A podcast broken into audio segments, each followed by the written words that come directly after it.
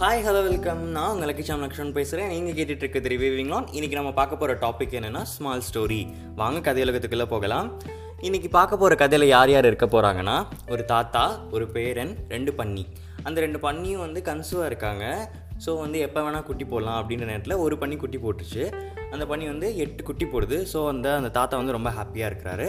அதனால் கடையில் போய் கல் வாங்கி அதை குடிக்காமல் நாளைக்கு வேலைக்கு போகிறப்ப கல் குடிச்சிக்கலாம் அப்படின்னு சொல்லிட்டு அவர் எடுத்து வைக்கிறாரு. அவங்க ரெண்டு பேத்துக்கு என்ன வேலைன்னா அந்த ரெண்டு பன்னிக்குட்டியை மேய்க்கிறது தான் அவங்களோட வேலை.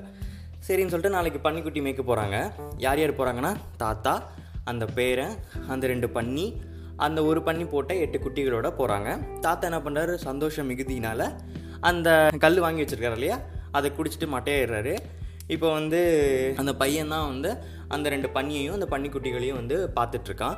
திடீர்னு அந்த கன்சீவாக இருக்க பண்ணி எங்கேயோ காணா போயிடுது. அவன் வந்து பதட்டத்தோட அந்த தாத்தாவை எழுப்புறான். இந்த மாதிரி கன்சீவாக இருக்க பண்ணி காணா போயிடுச்சு தாத்தா அப்படின்னு சொல்கிறான் அந்த தாத்தா என்ன பண்ணுறாரு சரி நீ இந்த பண்ணியையும் பன்னிக்குட்டிகளையும் பத்திரமா வீட்டுக்கு கூட்டிகிட்டு போ. நான் போய் அந்த பண்ணியை தேடி கண்டுபிடிச்சிட்டு வரேன் அப்படின்னு சொல்கிறாரு அவங்க காட்டுக்கு போகிறனால எப்போதுமே அவங்க கையில் வில்லும் அம்பும் எப்போதுமே வச்சுருப்பாங்க. ஸோ அதை எடுத்துக்கிட்டு அந்த பண்ணியை தேட போகிறாரு தேடி பார்த்தா எங்கேயுமே காணோம். திடீர்னு ஒரு இடத்துல இருந்து ஒரு குருவி கத்துது. அந்த சத்தம் எப்படி இருக்குன்னா அவர் கேட்குறதுக்கு யாரோ புது ஆளுங்க வந்தால் வந்து அந்த இடத்துல இருக்க குருவி வந்து கத்தும்ல அந்த மாதிரி அவருக்கு இருக்குது ஸோ அங்கே யாரோ புது ஆள் போயிருக்காங்க. அதனால தான் அந்த குருவி கத்துது. மேபி அது நம்ம பண்ணியாக கூட இருக்கலாம் அப்படின்னு சொல்லிட்டு அவர் அந்த சவுண்டு வர திசையை நோக்கி போகிறாரு அவர் நினச்ச மாதிரியே அங்கே பண்ணியிருக்கு. ஆனால் எந்த நிலமையில இருக்குன்னா எட்டு குட்டியை போட்டுட்டு அது பக்கத்தில் படுத்துருக்கு.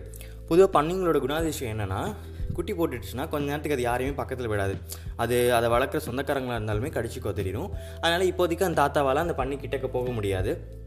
சரி வெயிட் பண்ணலாம் அப்படின்னு சொல்லிட்டு வெயிட் பண்ணிட்டு இருக்காரு. ஏன்னா கிட்டக்கு போனால் அவரோட உயிர்க்கே கூட ஆபத்தாயிரும் அது கடிச்சு கொலை பண்ணுற அளவுக்கு கூட அது கடிக்க வாய்ப்புகள் இருக்கனால அவர் கொஞ்சம் வெயிட் பண்ணுறாரு கொஞ்ச நேரத்தில் பார்த்தா அந்த குருவி வந்து இன்னொரு தடவை சத்தம் போடுது. என்னன்னு பார்த்தா ஓனாயும் நரியும் வந்து அந்த குட்டி போட்ட ரத்த வாடைக்கு வந்து ஏதோ கிடைக்குது நமக்கு சாப்பாடு இருக்குது அப்படின்னு சொல்லிட்டு அந்த இடத்த நோக்கி வரதை அவர் கவனிக்கிறாரு. அதனால் இவர் என்ன பண்ணுறாரு சரி இது கத்திக்கிட்டே இருந்ததுன்னா இன்னும் நிறைய நரிகளும் ஓனாயும் வந்துருமே அப்படின்னு சொல்லிட்டு அவர் வச்சு அந்த அம்பை வச்சு அந்த குருவி குருவியை கொன்றாரு அவருக்கு வழிகாட்டின அந்த குருவியவே அவர் போட்டு தள்ளிடுறாரு அங்கே. இப்போ வந்து ஒரு ஓனாயும் ஒரு நரியும் வந்து அந்த பண்ணி கிட்டக்க வந்துக்கிட்டு இருக்கு.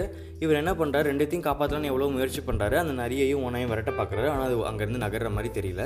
சரி இப்போ கடைசியாக என்ன முடிவு எடுக்கிறாருன்னா சரி அந்த எட்டு குட்டிகளையாவது காப்பாற்றுவோம் அப்படின்னு சொல்லிட்டு பன்னிக்கு போக்கு கட்டுறாரு. பன்னி அங்கேருந்து ஓடுது. அந்த பன்னியை துரத்துக்கிட்டு நரியும் ஓனாயும் போதுங்க. அந்த பன்னியை பிடிச்சி அடித்து சாப்பிட்ருக்க நேரத்தில் அவர் அந்த எட்டு குட்டிகளையும் காப்பாற்றி தலை மேலே பாண்டு மாதிரி ஒரு பாத்திரம் வச்சுருக்காரு அது மேலே அந்த எட்டு குட்டிகளை போட்டுட்டு வீட்டுக்கு போயிடலாம் காப்பாற்றிட்டு அப்படின்னு சொல்லிட்டு வீட்டுக்கு போயிட்டுருக்காரு வீட்டுக்கும் வந்துட்டாரு.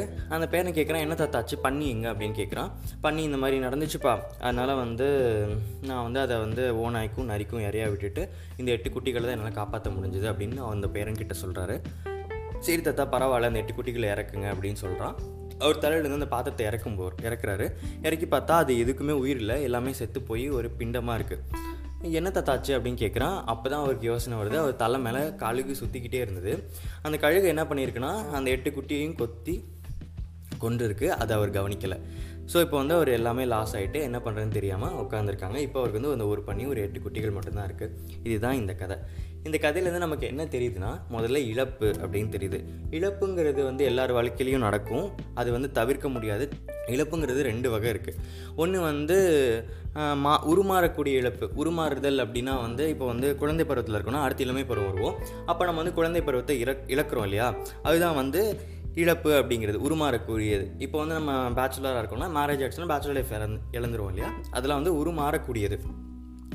திருப்பி கிடைக்காது அப்படின்னு நம்ம நினைக்கிறோம் இல்லையா? திரும்ப பெற முடியாதது அப்படிங்கிறது இன்னொரு வகையான இழப்பு. அது எப்படின்னா வந்து டைமாக இருக்கலாம் பேரண்ட்ஸாக இருக்கலாம் சொந்தக்காரங்களாக இருக்கலாம். அவங்களாம் இழந்துட்டோன்னா நமக்கு திரும்பி கிடைக்க முடியாது இல்லையா? அதான் வந்து திரும்பி கிடைக்க பெறாத இழப்பு. யாராவது ஒருத்தர் இழப்புக்கு பயந்து அங்கேயே நின்றுட்டாங்க அப்படின்னா அவங்க வாழ்க்கை அங்கேயே முடிஞ்சிடும் அடுத்த கட்டத்துக்கு அவங்களால போக முடியாது வாழ்க்கையை நகர்த்தவும் முடியாது.